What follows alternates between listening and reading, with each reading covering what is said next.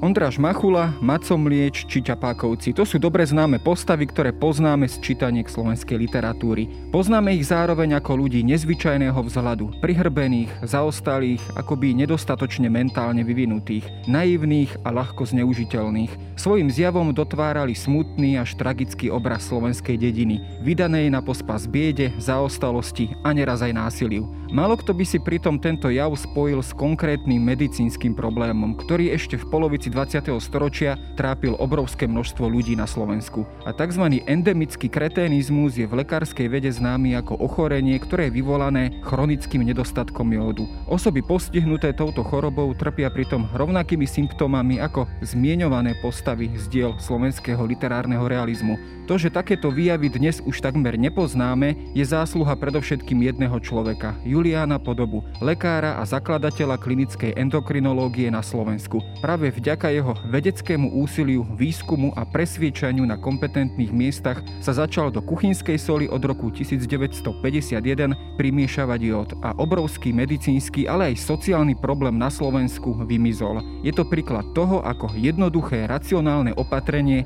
dokáže zlepšiť život obrovskému počtu ľudí. Počúvate pravidelný podcast denníka SME Dejiny. Moje meno je Jaro Valent, som šéf-redaktor časopisu Historická reví a o tomto neprávom opomínanom lekárovi sa dnes porozprávam so zostavovateľmi publikácie Prečo zmizli ťapákovci, ktorá sa venuje práve tomuto fenoménu Tomášom Jahelkom a Romanom Jančigom.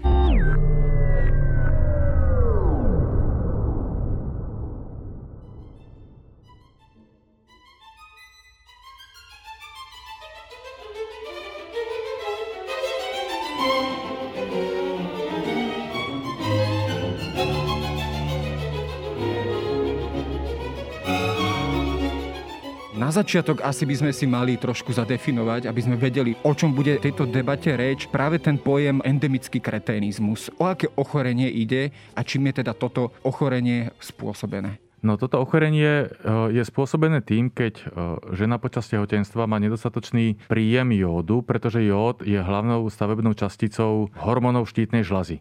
A hormóny štítnej žľazy počas tehotenstva majú kardinálny význam pri formovaní a vytváraní centrálnej nervovej sústavy človeka. To znamená, že keď žena nemá dostatočný príjem jódu počas tehotenstva, nevie zásobovať dostatočným množstvom hormónov štítnej žľazy seba a plod a na tom plode sa to prejaví práve e, mentálnym postihnutým endemickým kretenizmom, čo je vlastne nezvratné trvalé poškodenie centrálnej nervovej sústavy človeka. Bol tento jav e, práve na Slovensku, povedzme aj v tom 19. zmienovanom 19.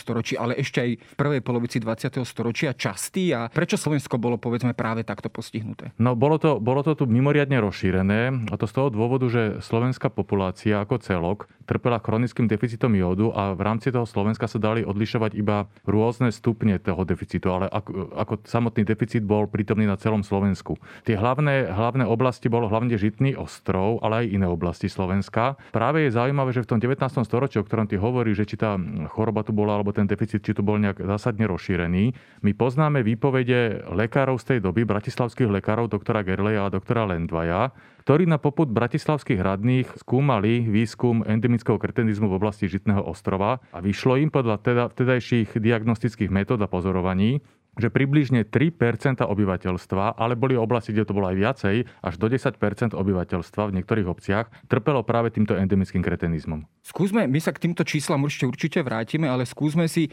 povedať vo všeobecnosti niečo bližšie o o výskyte jódu v prírode. Prečo práve Slovensko je v tomto zmysle také vynimočné alebo takto týmto spôsobom postihnuté? S čím to teda súvisí? Kde ten jód sa voľne v prírode vlastne zvyčajne nachádza a kde je jeho naopak najväčší nedostatok? Najviac sú týmto deficitom postihnuté krajiny, ktoré sa nachádzajú hlboko vo vnútrozemí čo je prípad Slovenska, ale aj iných krajín vo svete. Slovensko nie je v tomto zase úplne vynimočné.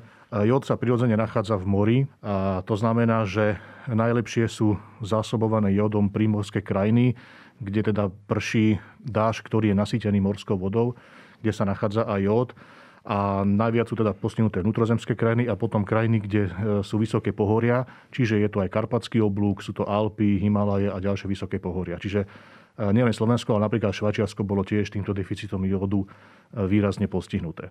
Kedy si to povedzme aj lekári, ale teda aj kompetentné osoby, povedzme, z nejakej miestnej samozprávy, povedzme aj v tom 19. storočí, ale povedzme ešte skôr, začali tento problém uvedomovať alebo pozorovať ho, že, že máme tu naozaj takýto problém, ktorý sa vyskytuje práve v tomto regióne, že ľudia sú postihnutí práve týmto spôsobom. Kedy vidíme možno také tie prvé sondy do, do tohto problému? Tak tie prvé sondy bolo, ako spomínal Roman, tie, tie výskumy, teda ak hovoríme o, o našom regióne, e, to 19. storočia a výskum tých dvoch lekárov e, v oblasti Žitného ostrova, ale aj už počas Prvej republiky sa konali e, ďalšie výskumy a bola aj, aj snaha tento medicínsky problém riešiť, avšak tieto snahy potom zabrzdilo, zabrzdilo vypuknutie druhej svetovej vojny. Opäť sa tento medicínsky problém začal riešiť po druhej svetovej vojne konkrétne v Čechách to o trochu skôr a na území Slovenska od roku 1949, kedy práve spomínaný docent Julian Podoba so, slovi, so svojimi spolupracovníkmi začal konať na celom území Slovenska rozsiahly výskum. Bolo e, testovaných až 3,5% slovenskej populácie vtedajšej, čo bolo, čo bolo veľké číslo. A, a na základe výsledkov alarmujúcich môžeme povedať, sa začalo urýchlenie, sa začalo urýchlenie do soli pridávať e, jody draselný. Už od roku 1951 bolo to 7 mg a potom od roku 1965 25 mg jodu draselného na kilogram soli.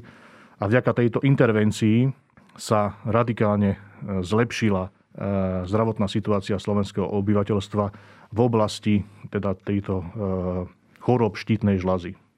3,2% populácie, teda, ktorá bola takýmto spôsobom skúmaná, to, je, to bolo myslím, že 150 tisíc ľudí zhruba, alebo niečo viac. Približne, áno. To je naozaj už veľký výskum, obrovské množstvo ľudí, tam tie asi dôkazy boli nepriestrelné, tak povediac. Čo tento výskum, povedzme, v, takých tých podrobnostiach zistil? Boli niektoré tie regióny na Slovensku, ako povedzme Žitný ostrov, postihované viac e, týmto problémom? Áno, bolo to okolie Banskej šťavnice, bolo veľmi výrazne postihnuté. E, oblasť Slovenského Rudohoria a severo západ Slovenska, práve tam, ako sa tiahnu Karpaty, tak tam, tam bol ten e, deficit jodu naozaj značný. Ako ten prostriedok alebo šíriteľ jodu teda bola zvolená práve kuchynská sol. Prečo práve ona? Je to ten dôvod, že jednoducho, jednoduchý, pragmatický, že teda sol používame asi všetci. No bolo, bolo ešte v tých 30 rokoch, ako spomínal Tomáš, robený výskum v rámci uh, tedajšieho Československa. Vtedy sa uvažovalo chvíľku, že by sa jodidovala čokoláda. Len s čokoládou je ten problém, že človek ho neje pravidelne a celoročne, teda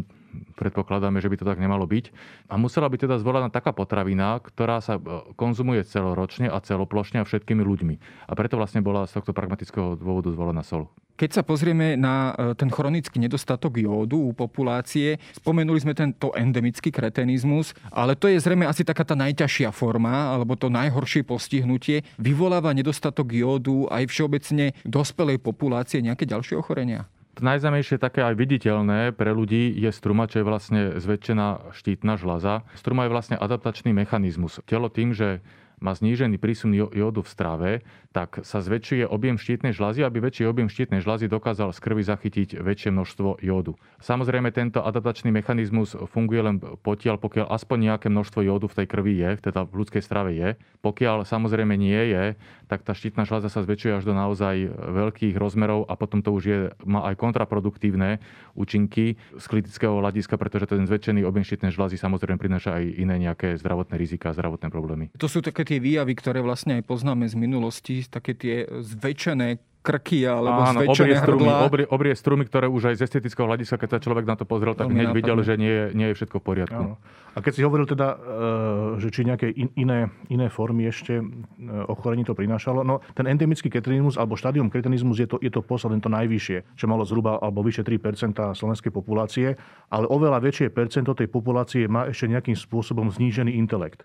Čiže nedosahujú až tú úroveň e, kretenizmu, tú, tú najhoršiu úroveň, ale majú ten inteligenčný kvocient nejakým spôsobom znížený. Oveľa väčšie percento ako 3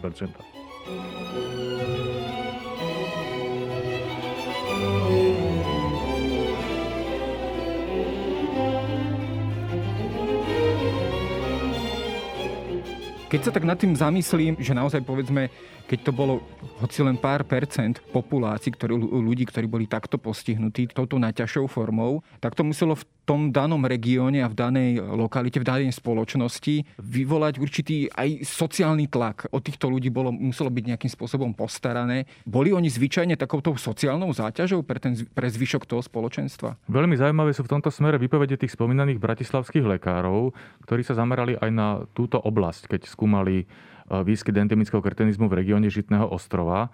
Zistili, že tieto osoby nie sú schopné alebo nebývajú schopné temer žiadnej nejakej manuálnej práce, sú naozaj odkazaní na pomoc rodiny alebo okolia a ak vykonávajú nejakú prácu, tak sú to hlavne také nenáročné fyzické práce. Spomínajú priamo pastierstvo husí, že to je vlastne také typické povolanie pre kretena, pretože dajú kretena alebo človeka posunutého endemickým kretenizmom na pole s husami a potom si ho vyzdvihnú v úvozovkách, keď treba ísť domov. Čiže takéto naozaj nenáročné a intelektuálne e, nevyžadujúce nejakú vysokú úroveň. No a zrejme aj predstavovali asi takú záťaž aj povedzme rozpočtovú no alebo určite, bol to, bol to pretože... v zásade hladný krk navyše. Uh-huh to, bol, to je vlastne taký ten asi častý jav, ktorým sa a, a, asi stretávame pri tých klasických problémoch, tak ako to poznáme z tej slovenskej dediny. Ale keď sa e, zameriame na toto opatrenie pána Juliana Podobu, lekára, ktorý, ktorý vlastne výskumu tomuto problému zasvetil niekoľko rokov, kedy sa on tomuto problému začal venovať, alebo ako sa on k tomuto problému vlastne dopracoval, ako k tomu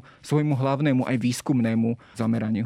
Julian Podoba sa po absolvovaní medicíny dostal na internú kliniku v Bratislave, ktorej prednostom bol eh, profesor Ladislav Derer, ktorý ho potom poslal na ďalšie štúdia na tretiu internú kliniku do Prahy a kde sa vlastne vtedy mladý lekár, doktor Podoba, zoznámil aj, aj okrem iných e, problémov internej medicíny aj s problémami, ktoré patria pod endokrinológiu a aj ochorenia e, štítnej žlazy.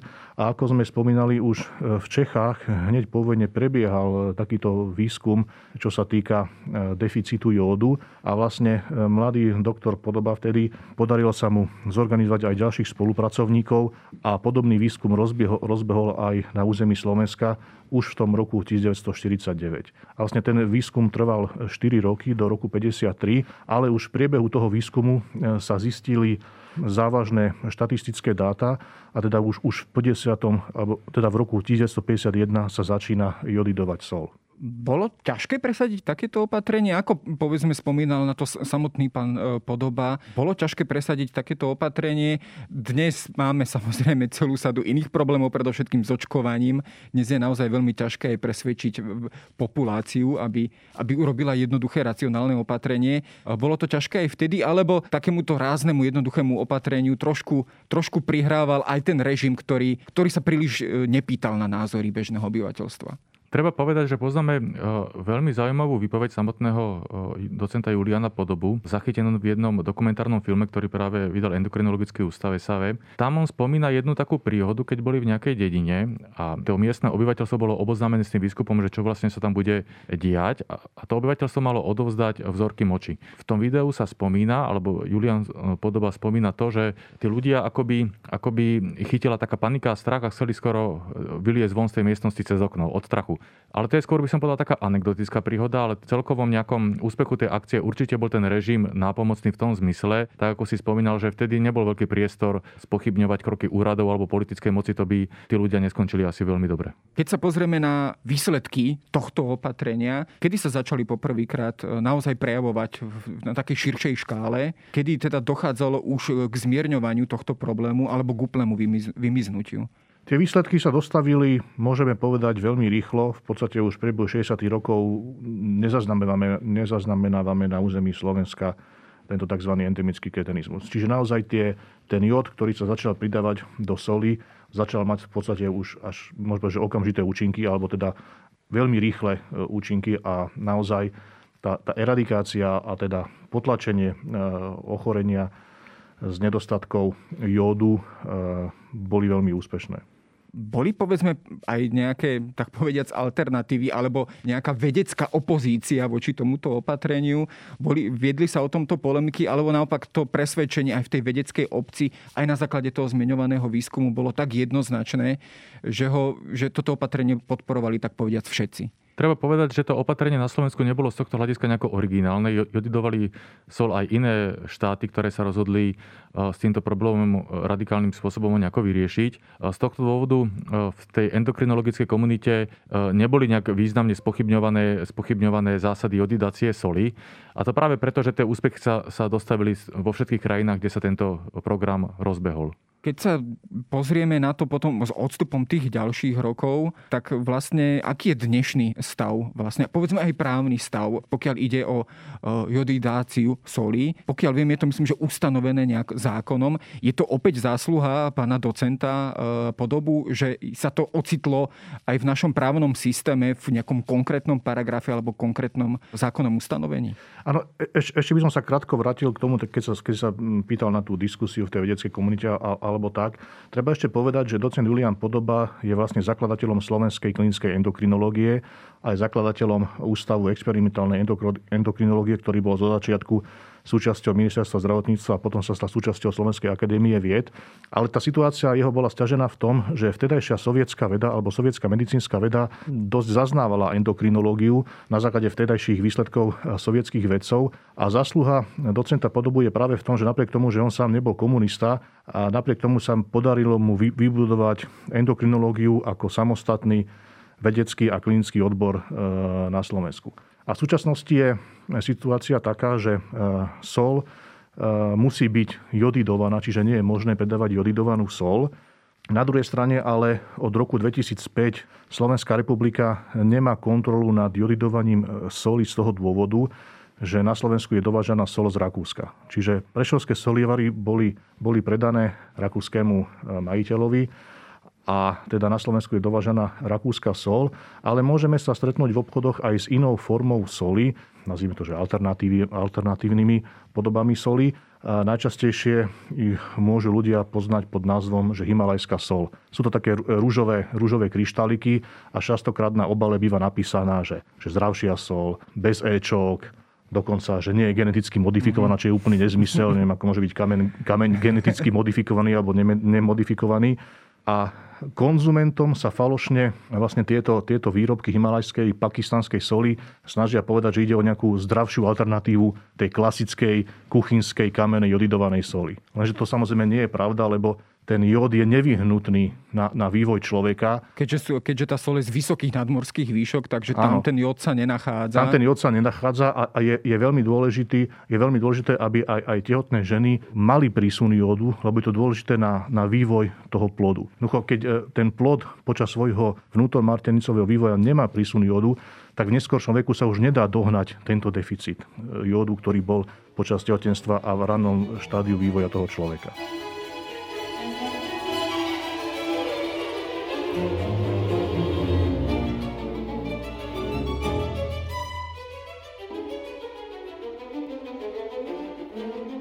Ja som, Roman, v úvode spomenul také tie klasické literárne postavy z našej literatúry. Ondráša Macholu z, vlastne z takej tej poviedky Neprebu, alebo novely Neprebudený od Kukučína, Maco Mlieč, to je postava zase, ktorú, ktorú nám priniesol Jozef Gregor Tajovský. Takto by sme asi mohli pokračovať ďalej. Boli to postavy, ktoré my tak naozaj už tak e, chronicky vnímame, ako to sú tí dedinskí blázni, ktorí tam boli nejakým spôsobom trpení, alebo pestovaní, alebo nejakým spôsobom adaptovaný viac alebo menej v tom dedinskom slovenskom prostredí. Odhaluje práve, práve tento výskum a tento fenomén endemického kretenizmu práve taký úplne nový rozmer aj týchto literárnych postav?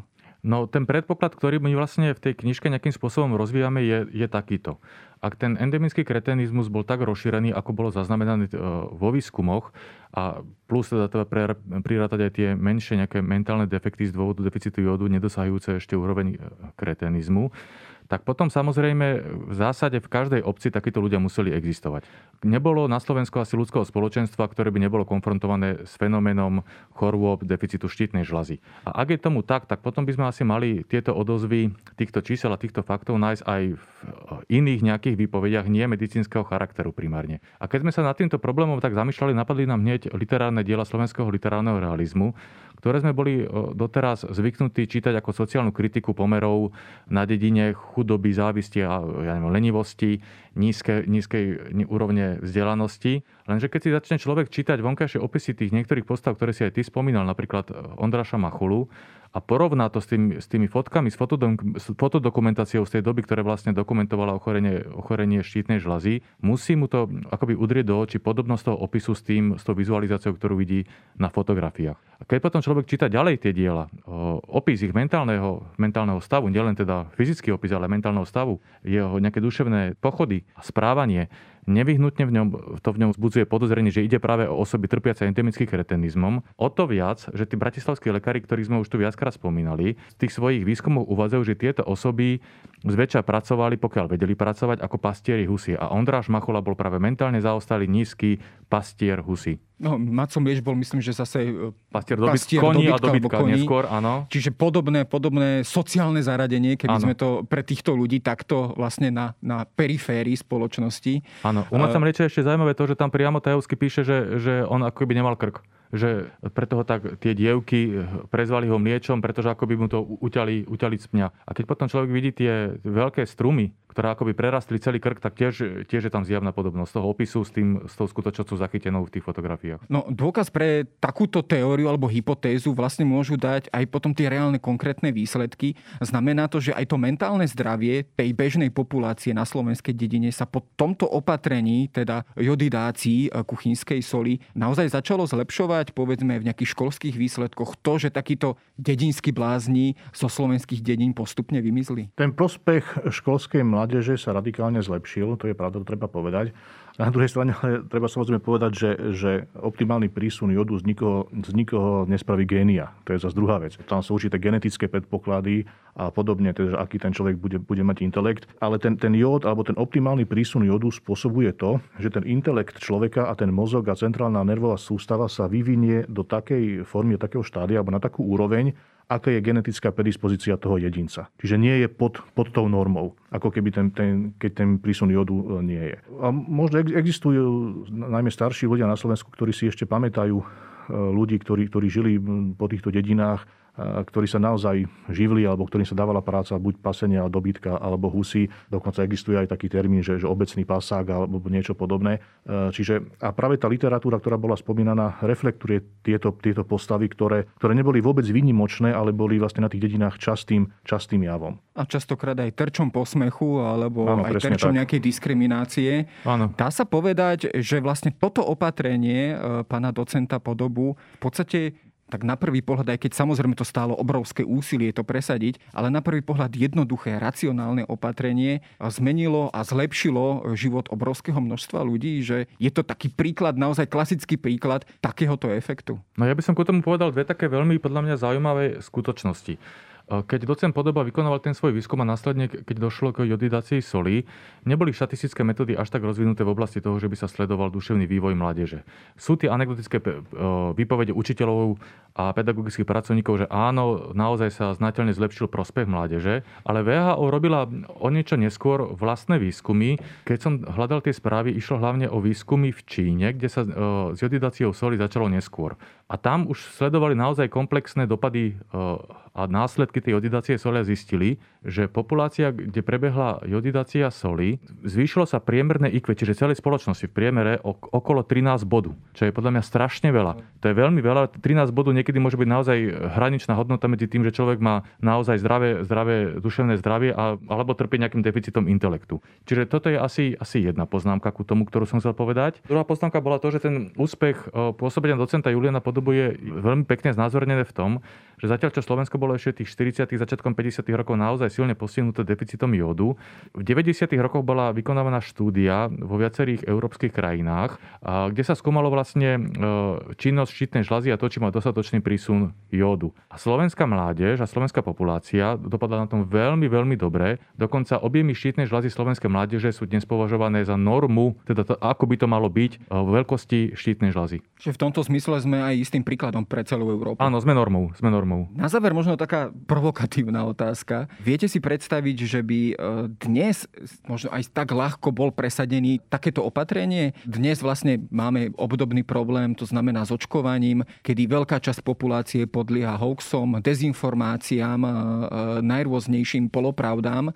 Keby dnes sa vlastne presadzovalo takéto opatrenie, to znamená, že by bola rozšírená informácia medzi populáciou, že ideme pridávať jód práve v záujme verejného zdravia, zabezpečenia verejného zdravia. Nevyvolávalo by to opäť rovnaký efekt ako pri tom očkovaní? Že... Určite áno, určite áno. Už hneď mi napadlo, že by sa to u niektorých ľudí interpretovalo ako urážka ľudového cítenia, že niekto si myslí, že sme hlupáci a preto nás idú prikrmovať nejakými doplnkami, o ktorých nič nevieme chcú takto nejakým spôsobom zmediť našu svojskosť, našu, našu slovenskú mentalitu tým, že nám implantujú niečo do stravy. Určite by to tak bolo. Alebo rovno nás idú troviť, ako by sa Alebo, možno povedalo áno, v vašom prípade. Áno, určite áno.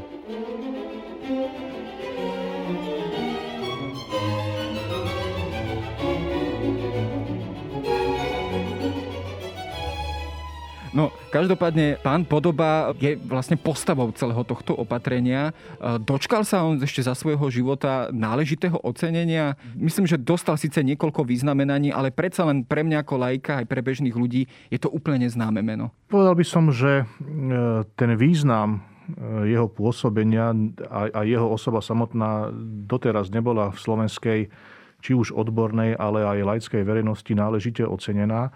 Tým, že E, nebol komunista, tak po roku 68 vlastne sa dostal do, do ústrania. Ostal síce pôsobiť na Ústave experimentálnej endokrinológie SAV, ale už, už e, nebol riaditeľom. Ale na druhej strane bol to človek, ktorý, ktorému nešlo o to, že by chcel naháňať tituly vedecké hodnosti a, a vyznamenania, ale tú činnosť, ktorú, ktorú on robil, vlastne robil v prospech toho slovenského obyvateľstva. A myslím, že, že ľudia, ako, ako aj docent Podoba, si, si naozaj zaslúžia e, spoločenské spoločenské ocenenie. Jeho práca, jeho život je asi takým dobrým príkladom, ako, ako sa poctivá vedecká práca dokáže pozitívne odraziť v živote veľkého množstva ľudí, za čo mu vďačí veľké uznanie. A ja som rád, že som sa o ňom a o tomto fenoméne mohol prosprávať. A takisto chcem e, doporučiť možno e, poslucháčom, e, že vlastne celá táto debata je vlastne aj predmetom knižky, ktorú ste vy vlastne dvaja vydali. A na záver sa možno k nej spýtam, ako je ona zostavená. Nesie práve meno Prečo zmizli ťapákovci, prečo tento názov a kto všetko sa na tejto knižke podielal. Je tam povedzme aj niekto z rodiny iný práve pána podobu? Tá knižka je vlastne zostavená akoby, akoby z dvoch častí. Jedna je taká, by som povedal, klinická a druhá je historická alebo historicko-literárna. V tej medicínskej alebo klinickej oblasti nám prispeli docent Jan Podoba, ktorý je vlastne synom Juliana Podobu a je prednostom endokrinologickej kliniky na Slovenskej zdravotníckej univerzite a má ambulanciu endokrinologickú na Hajdukovej v Bratislave. A druhou je doktorka Zuzana Repková. Ona je primárka mužského oddelenia Pinelovej nemocnice psychiatrii. Inak to ešte by som možno jednou poznámku iba povedal, to bol veľmi zaujímavý výskum, keď sme išli do archívov tejto psychiatrickej kliniky a snažili sme sa nájsť vlastne pacientov, ktorí trpeli, trpeli nejakými chorobami štítnej žľazy a z toho dôvodu vlastne mali nejaké mentálne poruchy, znížený intelekt a boli tam akoby hospitalizovaní. A tie, tie prípady ešte v 40 50 rokoch tam boli zaznamenané, ale od, od toho koncu 50. Roku, 50. rokov sme tam žiaden taký prípad nenašli. Čo je tiež vlastne dôkaz, že štruktúra tých pacientov sa zmenila v nadväznosti na to opatrenie. Ale by som sa teraz vrátil ku tej knižke, tak to boli tie medicínske kapitoly. S Tomášom Jahelkom tam máme historickú kapitolu o iných významných e, zdravotníckých intervenciách, ktoré sa udiali na Slovensku, alebo teda v dobovom Československu. V tých 50., koncom 40. a 50. rokoch vlastne v rovnaké rovnakej dobe, ako pôsobil docent Julian Podoba. Potom je tam kapitola, ktorá sa vlastne venuje tej literárnej analýze, o ktorej sme mi hovorili, kde sme sa snažili identifikovať postavy, ktoré by mohli splňať definíciu endemického kretenizmu v dielách slovenského literárneho realizmu a preto vlastne aj ten názov, prečo zmizli ťapákovci. No a potom je tam kapitola Evy Jahelkovej, chemičky, ktorá sa podívala na soli, ktoré sú vo voľnom predaji a tiež ako sa vykonáva kontrola tej soli. A nakoniec taká záverečná pekná spomienková kapitola docenta Juraja Podobu, to je druhý syn, docenta Juliana Podobu, významný slovenský sociálny antropológ a ten vlastne spomína v takom osobnom rozprávaní na svojho otca táto kniha je určite takým dobrým vstupom do celej tejto, myslím, že pre veľkú časť ľudí na Slovensku úplne neznámej kapitoly medicíny a verejného zdravia. myslím, že e, je aj takým dobrým ocenením práve tejto postavy pána docenta Juliana Podobu. E, ďakujem za rozhovor a ďakujem aj za oboznámenie s problematikou.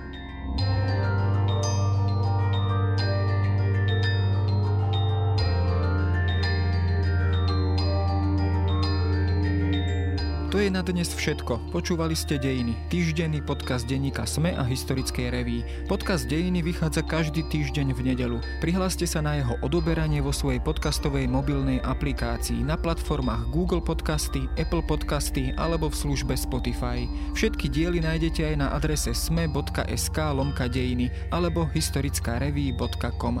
Ak sa vám podcast páči, môžete ho ohodnotiť. Ak mi chcete poslať pripomienku, môžete sa pridať do podcastového klubu denníka Sme na Facebooku alebo mi poslať mail na adresu jaroslav.valent zavináč petitpress.sk Ja som Jaro Valent a na tvorbe tohto podcastu sa podielal aj Viktor Hlavatovič.